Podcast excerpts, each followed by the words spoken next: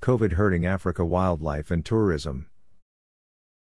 In East Africa, where wildlife is the source of tourist revenues, several measures are underway to protect wildlife in this part of Africa. The World Wildlife Fund WWF estimates the illegal wildlife trade to be worth about 20 billion US dollars a year. Gorilla conservation in Rwanda is considered a key approach to safeguard tourism that had turned this African country into the best and upmarket holiday destination on the African continent.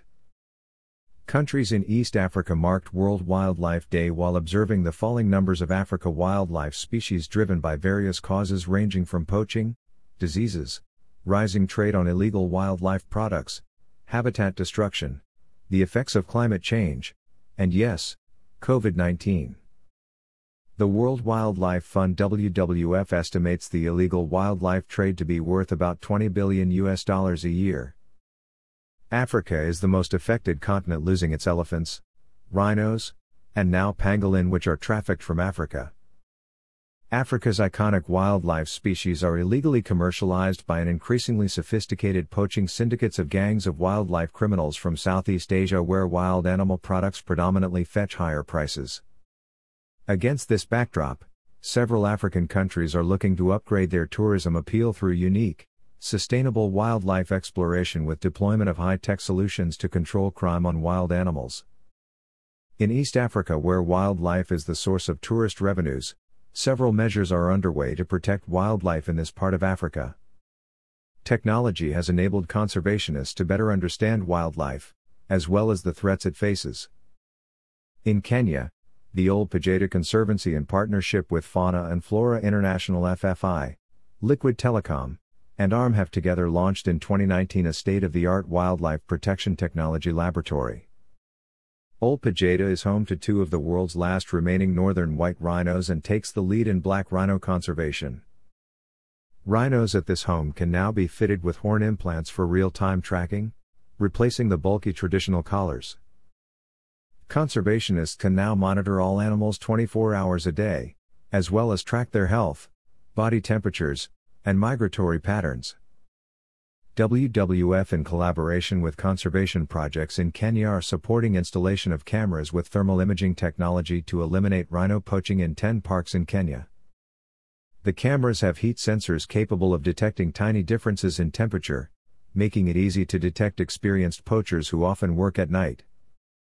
This technology through special cameras was piloted at the Masai Mara National Park in 2016 with 160 poachers arrested in two years of its operations, Wildlife Conservation Reports from Nairobi said. Gorilla conservation in Rwanda is considered a key approach to safeguard tourism that had turned this African country into the best and upmarket holiday destination on the African continent. Tourists visiting the gorilla hotspots in Rwanda have increased by over 80% over the past 10 years. Tanzania has changed wildlife conservation from civilian to paramilitary tactics during the past four years with positive development, which has seen the increase of wildlife in key national parks, game reserves, and controlled areas. Paramilitary operation tactics have seen the arrest of poachers and other syndicates of crime against wild animals in Tanzania. Recognizing the potential on wildlife conservation for development of tourism in Africa, Polar Tourism, in conjunction with the African Tourism Board ATB, held a virtual discussion on January 24 of this year to discuss and then share views aimed at spearheading wildlife conservation in Africa.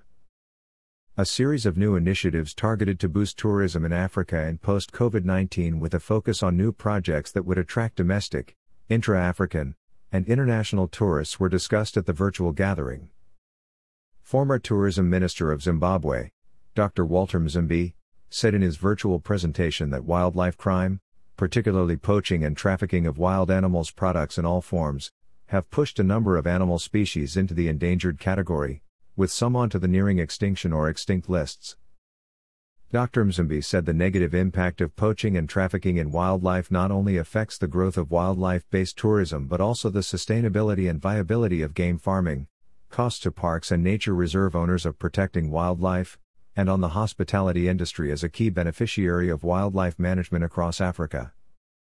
Transnational cooperation and breaking the international syndicates is key to look at when dealing with poaching to safeguard tourism sustainability, which is anchored by wildlife in Africa, Dr. Mzembi noted in his discussion.